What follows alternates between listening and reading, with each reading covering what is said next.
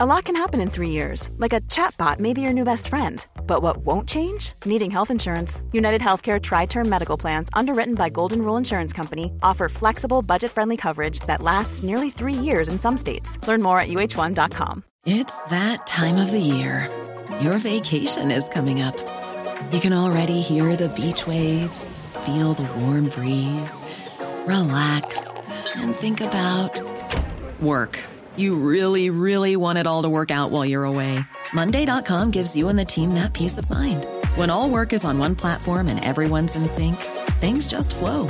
Wherever you are, tap the banner to go to Monday.com.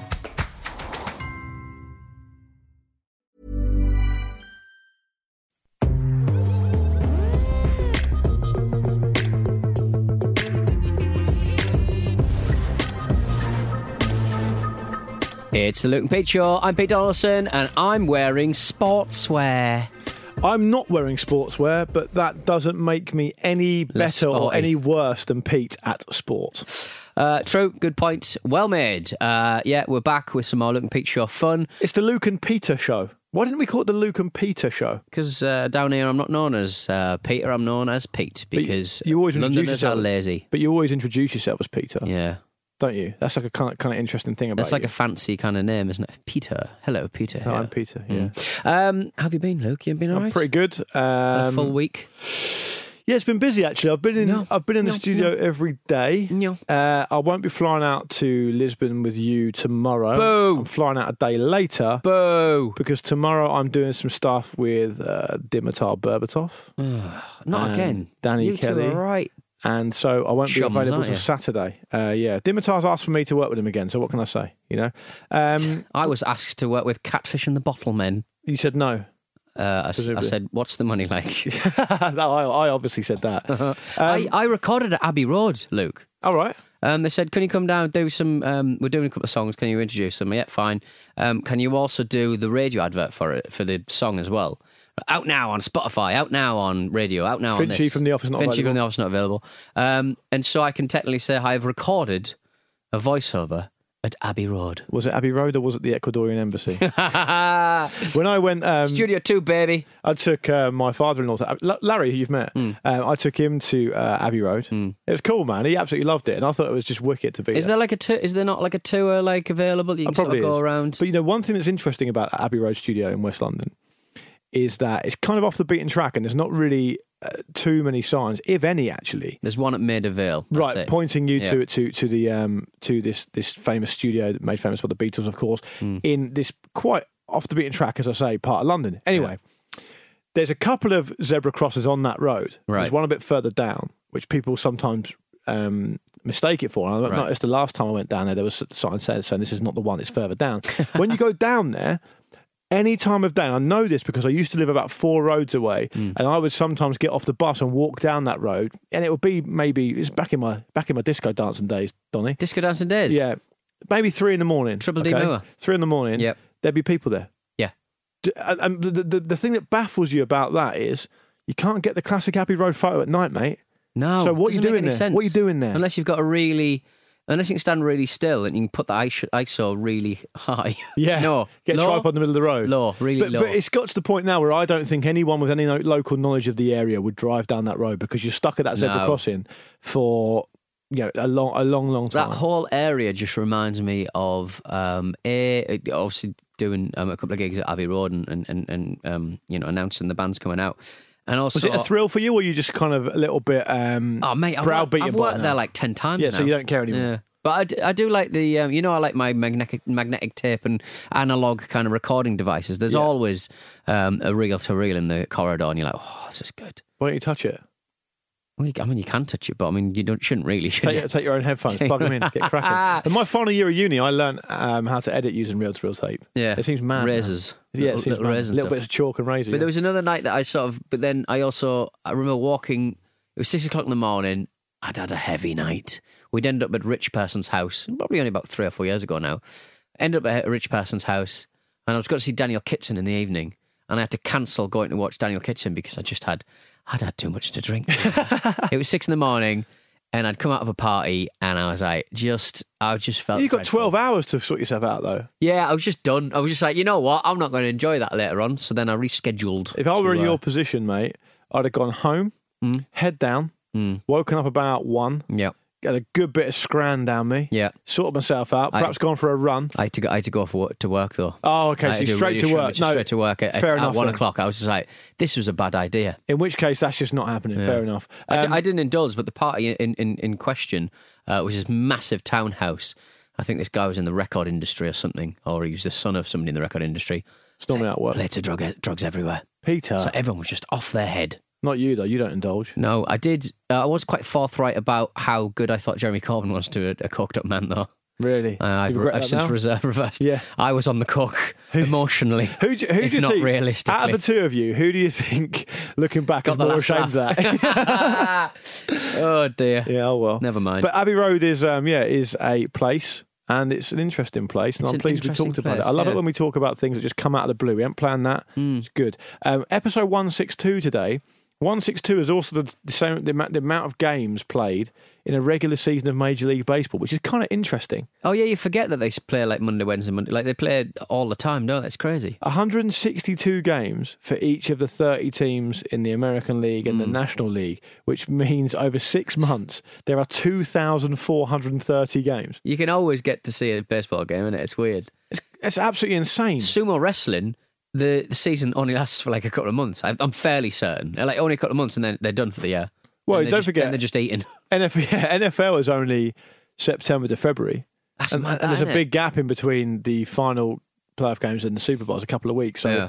I think they don't play a huge amount of games. But why does the Premier League see fit to add game upon game? Or rather, the football wants to add game upon game upon game when the NFL was obviously, you know, not almost as profitable, but certainly a very profitable product. Why would you not want to add to that? Well, I think there's a couple of reasons off the top of my head. One would be there aren't any competing associations. Products, right, yeah. Yeah, so it's all done by NFL. And secondly, I think there are serious limitations about what can be done physically by the athletes. Okay. Don't forget they've got like big, what they would call rosters anyway, far bigger than Premier League squads. Yeah. And I think, as I said on some of the football shows we've done and also on the radio, a lot of football these days tends to be the players being the pawns. Although they get paid really well, and I'm not trying to sort of sympathise with them on that level, but they appear to be becoming more and more the pawns in a grand chess game between these competing associations. Yeah, massively. Yeah, but baseball, 162 games. There's a lot of room to go before the football calendar gets to that level. Too many. But then in baseball, you don't have to do anything, do you? No, I think throw it or hit it. It's quite a lazy sport. It's a lazy sport to watch, to be honest. People just getting leathered. I remember going to watch one on a Sunday in Atlanta and just eating. Atlanta Braves? Yeah, let's go with the Atlanta Braves. I like Atlanta. Yeah, I do like Atlanta. I'm going to be passing through near there in May. But it was a 0-0-0-0-0-0-0-1 match. Somebody got one run at the end. I mean, I don't even understand what that means. So 0-0-0-0. Nobody got any runs. I do a book club. I do a book club feature on Talksport every Tuesday, and we talk about the books we're going to do. And but sometimes the other guy suggests one. I go, yeah, well, let's just do that because you've got to mix it up. And this week we had to do Moneyball. Oh right, which is a really interesting book. It's a really interesting concept, and a lot of the themes within it are universal. But I mean, I had to preface it by saying, by the way, that you will not find a man in this whole building that knows less about baseball than me. So I just want to get that out the way early. I've never been to a baseball game. I didn't know you... big in Japan, really. Yeah. I don't know why you... Batting cage as well, quite big in Japan. That's a fun night. Well, we talked about that curse of that thing being at the bottom of that river, didn't we? Oh, yeah, the KFC kernel. Yeah. Yeah, so... What were you going to say? I can't remember now. I've lost my thread. You didn't realise that I didn't realise that you didn't like tennis. Oh, I hate tennis. Yeah. I think it's the worst sport going. Why? I don't understand. I can't get into it. I quite like a bit of tennis every now and again. Posho, isn't it? I'm surprised you like it. But I quite like... You're a proper pinko. If it's on and there's like... and if it's on and it's getting to the end of like Wimbledon's and stuff. Yeah. I mean, I can't hack it any other time, but I watch a bit of Wimbledon. But and it's a good day out if it's sunny. To me, you can judge... Pissed on Pims. You can judge the... Well, it used to be... Yeah, I'm up for that. But... The times have changed now because we've talked about this before, most public events are now vehicles for people just to behave appallingly. Yeah. So we put that to one side. It used to be the case that you could judge the quality of a sport by its crowd. Right. And tennis crowds, my God. The sense of humour of a tennis crowd is, you know, is kind of like the worst thing in the world. Yeah, it is. You know, Andy Murray's playing, someone shouts, "Come on, Tim!" And everyone laughs. You know, it's pathetic. It's poor. Yeah. And they say, oh, what's that happened? Oh, a tennis ball got hit into a ball boy's head. You know, it's not funny, is it? Cliff Richard's going to do a sing-song. Nick Kyrgios. Kyrgios.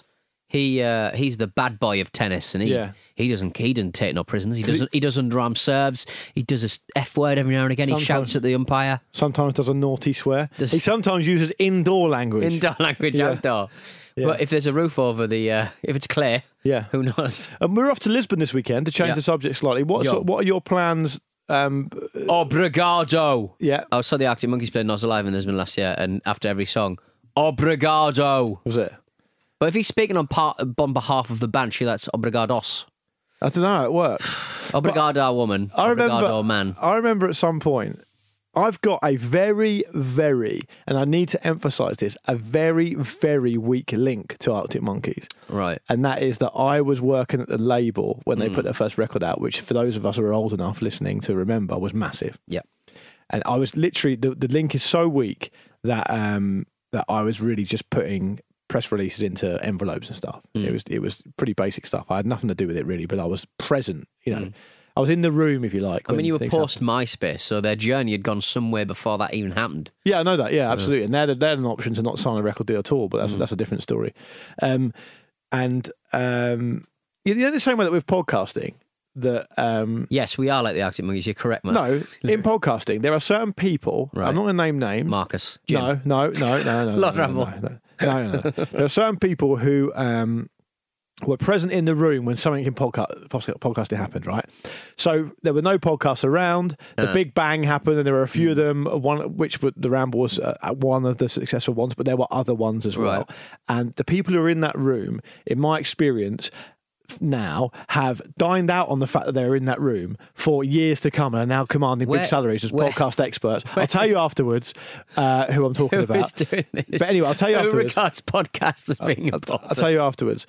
I know for a fact there's a guy, and I'll tell you his name fucking afterwards, Donaldson, if you don't doubt me. All right, fucking who is currently on a six-figure salary as a podcast expert, in quotes, because he was in the room when a big podcast launched, and he had nothing to do with it. Can you give us a clue on the podcast? No, I'm not going to do that. Is it serial? Arctic Monkeys. Is it porno? Oh, Arctic Monkeys. They had a reputation as being really fucking great lads, and I'm sure they are, from Sheffield, all that kind of stuff, salt of the earth types, and actually a lot of their early success was predicated on that, right? They were writing songs about normal everyday things in suburban life. Mega dobbers. Quite. The bingo pen you use. Yeah, absolutely. It could have been compare it with a betting pencil. Their first record is named after a passage from Saturday Night, Sunday Morning, that Albert Finney movie, is it? Okay. So they're really like can't be sold the other time. And I remember being somewhere where they played a big show with a guy I knew from that time, and Alex Turner came out, and this was probably a few years ago. They're playing at arenas. Alex Turner come out looking like he does, you know, good on him, but he came out and he went, "How y'all feeling, London?" And it was like, okay. You've turned into one of them, have you? You've done that. Turned into one of them. Well, you can't just kind of just be a little Sheffield oik. It used to be "Hey up," didn't it? But then you. What's the passage from "Hey up" to "How y'all feeling, London"? It's sort of sashayed. His voice sort of talked a bit like this, you know. We started the album over here, and then we turned a bit back into the Beatles, and then we're American. Yeah, howdy. Now we look like Elvis. But yeah. I've got a bee in my bonnet today. I didn't realise you brought it out of me. By mentioning the Arctic Monkeys. I'm having a go at podcasters. I'm having a go at Arctic Monkeys. Why don't we have a go at Reverend the Makers? Yeah, I can do that. They were friends. Can do that, yeah. Can do that. They're still going, are they? Yes, I believe so, yeah. Yes, good on them. Good on them. Yeah, why not? Great band, great act. I've got no beef with people just, as you can probably tell, by people milking stuff as long as they can. I love that the Rolling Stones are still doing stuff. It's great. It's their songs. Do what you want with them. You own those songs. He just had, Mick Jagger just had an operation, didn't he? He was spotted in, I think, wearing double denim in his garden saying, "I'll go for a walk. I've just had my ticket tickled with, I've got a bit of David Bowie." Isn't it like this? "I'm Mick Jagger." Isn't it like that? Oh, right. Yeah, that's it. "I've been in the garden." Yeah, that's it. Yeah. Oh, wait, it's like an American trying to do a British accent. And what's your David Bowie? Is there clear blue water between them? Hello. You can't do it without singing. Everyone, anyway, by doing a David Bowie impression, you're aping another podcast anyway. So Am I? What? Fucking, not long with Adam Buxton. He's just constantly about Bowie. Oh, is he? We did, yeah, so. I've got a good story about David Bowie. Do you want to hear it? All right, then. It's actually Danny Kelly's story, but okay. I'll tell you it anyway. He won't mind me telling it. He won't mind it. When Danny Kelly was editor of NME... Mm. They had, I think it was in the 90s, and David Bowie was bringing back this, he came back with this record. It might have been Heathen, I think it might have been Outside. One of those 90s records anyway, yeah, where he'd been away for a bit and come back. Did have Thursday's Child on it. Have you told this story in the podcast before? Don't think so, no. Okay. Don't think I have. I think I remember you telling me it in this room, so I'm just wondering whether Mike's one about at the time. About, oh, really? Have I told it? Whack through it as quick as you can. Okay, I'll do it really quick. Maybe yes, maybe no. Danny Kelly was the editor of NME. David Bowie wouldn't do a photo for the cover for his new record, so Danny Kelly went and got a photo of him looking quite old, went to a print shop. Back in those days, you had to go to a print shop to get Photoshop. Mm. They Photoshopped the lightning bolt on his old face, which he wasn't happy about, apparently, but Dan didn't know he wasn't happy. Dan got a phone call from Bowie's publicist. I almost said Bubbles' publicist then.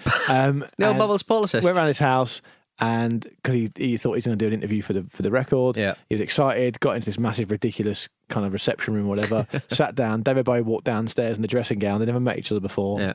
Danny's a really big Bowie fan, of course, as everyone is. David Bowie sat opposite him, pointed in his face and went, "You've been a very naughty boy," and threw the magazine in front of him. And how did he say it? "You've been a very naughty boy." He sounded like a serial killer. Apologies if I've told that story before. It's the Weir Side Jack of David Bowie's. If that was... yeah. "I'm David Bowie. George. I'm David Bowie and I'm going to release an album soon. George. You've not got any closer to catching me yet, George." Your men aren't very good, are they, George? Yes, there are some drum and bass songs on the album, George. Anyway, little wonder. That's the, you little wonder, you. If that story was garbled and too fast, no, it was good. I liked it. Send me a tweet and I'll tweet it or something. Or, do you know what I'll do? I'm working with Danny tomorrow. He's going to come in and do some stuff. He can do it. He can tell the story himself. Can he do a Danny impression? He's just got a normal voice, isn't he? Nasal. He talks like that. It's sort of... yeah, I'm Danny Kelly. Then. Yeah, okay. And you are the listening millions. He's brilliant. He's brilliant, Danny. Anyway, let's take a bit of Danny. Let's take a break and we'll do some emails afterwards. A lot can happen in the next 3 years. Like a chatbot may be your new best friend. But what won't change? Needing health insurance. United Healthcare Tri-Term Medical Plans are available for these changing times. Underwritten by Golden Rule Insurance Company, they offer budget-friendly, flexible coverage for people who are in between jobs or missed open enrollment. The plans last nearly 3 years in some states, with access to a nationwide network of doctors and hospitals. So for whatever tomorrow brings, United Healthcare Tri-Term Medical Plans may be for you. Learn more at UH1.com. It's that time of the year. Your vacation is coming up. You can already hear the beach waves, feel the warm breeze, relax, and think about work. You really, really want it all to work out while you're away. Monday.com gives you and the team that peace of mind.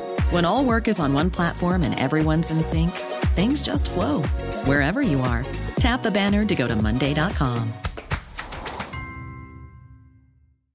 If you're looking for plump lips that last, you need to know about Juvederm lip fillers. With Juvederm Volbella XC and Juvederm Ultra XC, your lip look, whether it's subtle or bold, can last up to 1 full year with optimal treatment and no additional maintenance. Find a licensed specialist and see if it's right for you at Juvederm.com today. That's Juvederm.com. Add fullness to lips in adults over 21 with Juvederm Volbella XC or Juvederm Ultra XC. Do not use if you have severe allergies or a history of severe allergic reactions, or if you're allergic to lidocaine or the proteins used in Juvederm. Tell your doctor if you have a history of scarring or taking medicines that decrease the body's immune response or that can prolong bleeding. Common side effects include injection site redness, swelling, pain, tenderness, firmness, lumps, bumps, bruising, discoloration, or itching. As with all fillers, there's a rare risk of unintentional injection into a blood vessel, which can cause vision abnormalities, blindness, stroke, temporary scabs, or scarring. For full, important safety information, visit Juvederm.com. There's never been a faster or easier way to start your weight loss journey than with PlushCare. PlushCare accepts most insurance plans and gives you online access to board-certified physicians who can prescribe FDA-approved weight loss medications like Wegovy and Zepbound for those who qualify. Take charge of your health and speak with a board-certified physician about a weight loss plan that's right for you. Get started today at PlushCare.com/weight loss. That's PlushCare.com/weight loss. PlushCare.com/weight loss. They can sense the others down below. As they get hungry, they need to return to the sea.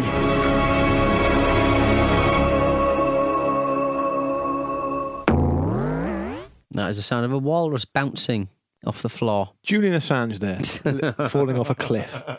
You call David Attenborough Sir David Attenborough, possibly the greatest living Brit. You call him the Whispery Man, don't you? Whispery Man. I just can't be arsed with it all. So if I said to you Sir David Attenborough is a national treasure, would you agree with that? Yeah, probably. He kind of invented television, didn't he? Yes. Yeah. But then I always sort of think, be careful of who, be careful of false idols. You've got to wait until they're dead before you say that. Apart from Bob Mortimer, who is genuinely a... Who would be, off the top of your head straight away? Bob Mortimer. Male or female? Bob Mortimer, Les Ferdinand. Who is Jack the Ripper? Top five, male or female, living national treasures. Bob Mortimer, Les Ferdinand. These are just people you like, aren't they? Yeah, but they'll never let you down. They will never let you down. David Attenborough never let you down. David Attenborough, yeah. Danny Kelly. He's a fellow who, his name. He's in, he can't be international, can't be American, got to be British. Who? What are you talking about? National Treasures. Yeah, got to be British, yeah. No, why? Can't be adopted. There's... Louis C.K. What are you talking about? I can't think of a third one. I'll tell you what, hello at lukeandpeacher.com. With your list of national treasures. We've done national treasures. Did it about a year ago. We can do it again. Right. Listen, the people who complain... Richard O'Brien. The people who complain... He's British. Yeah. The people who complain on it... I'm addressing the listeners... I was going to say Terry Crews, but he's American, so I can't have it. And he let himself down with some comments recently. I'm addressing our pissant listeners directly here, right? All right, pissant listeners. Those who complain that we repeat stuff on this show from a year ago. Suck it up. 6 months ago.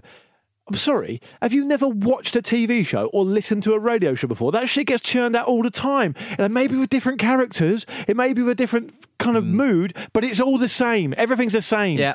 Nothing's different. Oh, my text is the same on radio. Exactly. You know the last time someone... What's that smell? Text me at 12:15. You know someone... The last time... Is your dad dead at 12:15? What's that smell? Yes, it is my will to live and my career going up in flames. Pete, the last person to do something genuinely different creatively, right? I'm going to tell you now. Who? 2002, Dizzy Rascal.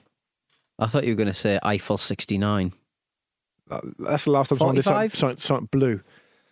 Blue. Eiffel 65, I know. Well, that's the last time somebody did something interesting. Creatively different. Right. Dizzy Rascal, 2002. You're just discounting grime and discounting... Well, Dizzy Rascal was one of the fucking golf fighters of grime. Yeah, but like, proper grime nowadays. What are you talking about? That's drill. It's called drill now, Pete. Get with the kids, yeah? Hello at lukeandpeacher.com. I've been told not to get with the kids. I'm a radio DJ. It's not a good look. Yes, true. For the emails, and some people have emailed him. Pete is going to enlighten you all with his first selection from the email inbox. Yes, Kieran Judge. Hello, CJ. Hi, Luke and Pete. Ice cream fugitive Kieran here, still above ground at the time of writing. I've muffed it up already. I've said his full name. Sorry, Kieran. Oh, yeah, you fucking outed him again. I thought I would mail and share about a horrendous mistake my mum made with a Christmas card for our neighbours. In the mid-90s, we lived in northeast London, in a bustling multicultural neighbourhood where everyone just got along fine in that typical London way of basically leaving everyone alone. Yeah. Our neighbours moved abroad and rented their house out, which led us to have a variety of neighbours in a very short space of time. My mum would always make newcomers feel welcome by baking a cake, having a chat and being generally friendly / nosy.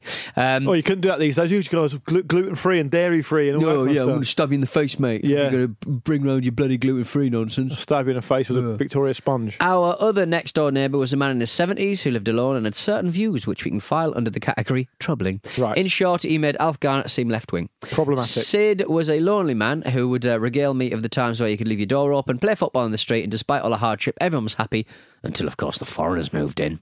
Yeah. This view is particularly awkward because our family is Irish and our mum and dad moved to London in the 60s, but of course our family is white, so we were just about okay despite having, in his eyes, a ridiculously large family. I have two brothers and a sister. that made parking a nightmare. I was 16 at the time, and I can't say I liked Sid much, but I felt a little bit sorry for him, and my mum would often cook him dinners, which I would drop around after school. Mum sounds like a complete dynamo. She sounds great. She's social glue. She's community Araldite. She's the grouting to the social tiles. Wow. Much to Sid's disdain, a German family moved into the rental house just before Christmas one year, and my mum went through her welcome routine: cakes for the adults, sweets for the children, offers of babysitting, etc., etc. Being so close to the festive period, my began the task of writing her Christmas cards. She could not remember the name of the father of the German family and made the huge mistake of asking Sid. Oh dear. We didn't find out. Sid probably called him Fritz or Adolf. We didn't find out the mistake until about 2 years later, when my mum told to drop in a birthday card to Fritz that was by the phone table. Fritz? I said, who's Fritz? My mum replied, slightly annoyed, our next door neighbour's number 8. So our next door neighbour's at number 18. I replied, Mum, he's called Heinz. Yeah. So it turned out that my mum had been referring to him as Fritz in conversation, posting cards for Christmas and birthdays through our neighbour's door, addressed to Fritz and family. When I explained this to my mum, she was absolutely mortified and immediately went down to apologise. Thankfully, Heinz was a lovely man, accepting mum's apology and laughed it off. He thought it was a joke the whole time and didn't correct it, as he didn't want to appear rude. Wow. This is so awkward. What a saucy tale, Pete. Yeah, my mum moved out of our family house about 10 years. Heinz, saucy. Carry on. My mum moved out of the family house about 10 years later after this incident, and a number of neighbours came back to wish her well. All had a story to tell about Sid, who had passed away by then. Highlights being the Romanian family... I'm not going to all these. Not yet, definitely not. No. We also learned that he referred to us as the Spud Pickers. Wow. Speaking of old people, Pete, you know whose birthday it would have been? And he'd been 96 today. One of your favourite internet things ever. Yeah. The guy would have been 96 today. Can you guess? Who would be 96 today? A man who was the subject of one of the best things on the internet, in your opinion. Oh, 96? Yeah. Oh, I don't know. Mr. Pigden. Oh, it's his birthday today. I think I saw something. Yeah, Ian Wright posted it. What's his name? Mr. Pigden. Mr. Pigden. They said you was dead. Yeah, that's the one of the most emotional videos on. It gets you going every time, doesn't it, Pete? Anytime I am hungover, I'll watch that video and have a little cry. Ian Wright being reunited with his old school teacher is inspirational. I thought it was Mr. Pinkerton. Mr. Pigden. Ah, did you know that? Speaking of Pinkerton / Weezer / Rivers Cuomo. Rivers Cuomo released one Japanese language albums. Wow. You know he's obsessed with Japanese. Any good? Young Japanese girls. Oh dear. It's a bit weird. It's a little bit weird. It's a bit rich. A bit rich for me. Massively rich for me. Yeah. I'm just not interested in them sexually. No. I like their beers and their cultures. And you like getting run over by their moped riders. Mopeds. That was Korea. And what about this from Finn? Finny. And I've titled this email... Respected. A young man emails in, and oh God, please don't let this be the start of something. Oh God. Hello fellas, long time listener, first time emailer, as they like to say. My name is Finn and I'm from Brisbane, Australia. One of the most boring cities I've ever visited, but that's a different story. After hearing all the chat about the bids for the oldest Luke and Pete show, listener, of course, on Monday, okay. I think we had a 69-year-old listener called Nigel. I decided I would like to bid for the youngest Luke and Pete show listener. I am 19 years old. Oh, get out. We've got plenty younger listeners than that. I don't think we should have anyone younger than that. Why? Because it's a watershed. Stop talking about my. It's the end of the show. Bye. Stop talking about my arse then. Why? My arse! It's not your arse, it's your constipation. Finn says, hopefully this can start a thread of us youthful listeners sending in more correspondence. Thanks, guys, and love the show. Finn, I don't really want to hear if anyone listening to this show is under 18. Right. Because of some of your output, Donaldson. And John McNamara. Hi, guys. I have a story that I feel would enrich your lives. In my younger years, I worked for a tree surgeon company in Northern Ireland. I saw this email in the inbox. I skipped past it. We took a beamish young chap. I didn't do what I normally do, which is delete it to stop you seeing it. Now we're all going to pay the price. Who was an impressive operator. His skills were so good that within a month or so, we felt confident in sending him out to do small jobs on his own. We had a pruning job in a residential area. Very simple, really. So he went. So he sent Bill down to do the work on his own. A few hours later, the phone rang and I answered it. It was a disgruntled priest. He asked politely if he was speaking to Michael Large Tree Works, to which I replied yes. Name the company there. Name the company. Never going to get any booking again. Please don't mention the company name on it. Look, don't fucking write it. Don't write it. Don't put it after. Because you're going to read it in chronological order. Yeah. It doesn't add anything to the story. No. And to be honest, the way it was resolved was how you would resolve any story. How you'd resolve any situation like this at work. He must know you were going to read it out. He must know. Then he proceeded to tell... I'm not even going to bleep it out. Sorry, John, but it's the way it goes. Then he proceeded to tell me that one of our workers was at the top of a large beech tree pleasuring himself. When Bill returned, he admitted the indiscretion and he didn't see too much wrong with it. Well, I mean, that is... I mean, come on. He was... Does he think that people don't look up like dogs? Yeah, yeah. He was promptly sacked and we never saw him again. That's the end of the story. John, wonderful. And then he follows up 3 days. Brings a whole new like meaning to the word seedling, doesn't it? And then he follows seedling. Lovely. But look at that little acorn up there. That's not an acorn. But then he chooses to follow up this email with some names to describe the act. Sycamore sausage slapper. This is the headlines in the Sun newspaper, right? Tree tugger. Tree tugger's easy, yeah. Poplar penis puller. Yeah. Silver birch sausage badger. Yeah. Bit complex, that one. Yeah, yeah. John, I enjoyed that story. Sorry for mentioning the company, but I mean, if you're going to... He's not that sorry. He was fired for doing something dreadful, and I think that's exactly how he should have dealt with it. He came, he was a great worker, and a wanker as well. So, that's the good news. What's the bad news? He's wanking up the top of a tree again. I love it. I wanted the email to end by him loudly protesting that he was on his lunch break.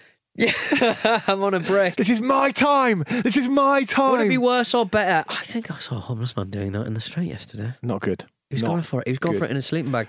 Would you like to end with an email of a man being disrespected in his own workplace? Yes, please. Okay, this is from Keith. Is this from a tree? He's not Keith. Yeah, it is. I'm just doing my business. I'm Keith, and I'm a majestic oak tree. I never believed what someone was doing in my head. I was booked in for a haircut last week, and I asked for no gel. Anyway, this is from Keith. He says, "Hello." Hello. I wanted to chat about getting names wrong, something you talked about in episode 161, as my name is frequently misspelled. The I and E are often transposed, he says, or mistaken for other K names. The most famous of the latter occurred at my first job out of university. I was hired at a PR firm of about 50 people the week before their annual holiday shindig, at which the CEO recited a poem that included everyone's name. It's one of those workplaces. That she mistook my name as Kevin was forgivable, as I'd only been there a week and did not have regular interaction with her. However, the next year, my name was once again read out as Kevin during the holiday poem, which led our IT manager to create an email address, Big Kev, which would always forward to my inbox. Right. Keith, I don't think people are respecting you. No. I think that's out of order. I think you deserve better than that. Keith is not a difficult name to work out, to learn. Yeah. And I think, frankly, people should make more effort. I pronounce it Fritz. Yeah. What does Sid think?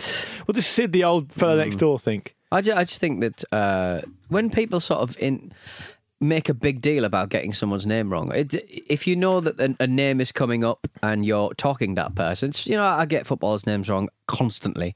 But if you talk to somebody in like face to face, and there's nothing to stop you going, sorry, how do you pronounce that? I'm really sorry. How do you pronounce your name? And just say it properly. Yeah, but what happens if they say Emma? Right. Well, then you've got the name Emma. It's fine. Yeah, but they know you're taking the piss. Well, you wouldn't do it at that point. You'd know their name. That falls down if it's a difficult name. Yeah. I'd have met it's an easy name. Sorry. I had a mate from Sri Lanka at school, and she was called Wandragla. Great name. And the teachers would almost relish in how hard they found it to pronounce it. And if I can do it as an 8-year-old, giving it the old, you've only got one name to remember. I've got to remember 30. You know, good point. I used to have to remember 20, but not in Hartlepool. They're all Smith or Jones or other members of TV. I genuinely don't take any offence at all when someone forgets my name. It's not a big deal, but I am quite British and awkward about it when I forget someone else's. But yeah, that's just part of it. Part of the theme of this show over the years has been awkwardness, British awkwardness. I guess it's just part of it. And wanking up trees. Yeah. Anyway, on that note, let's get out of here, Pete. Let's go away and enjoy the weekend. We're off to Lisbon. I'm sure we can talk about it on Monday when we're back. Have you ever indulged in onanism at altitude? Text in. What's the text number, Pete?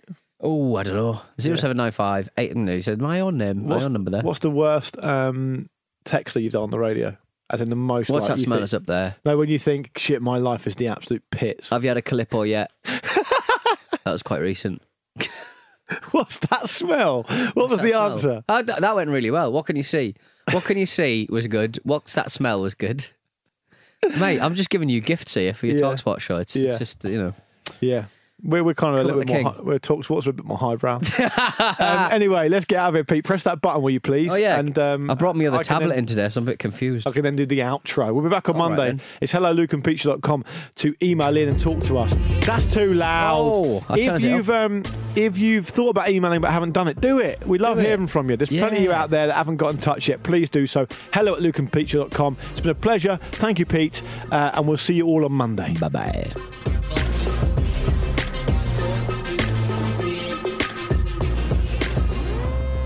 This was a Radio Staccato production. You little wonder, you. David.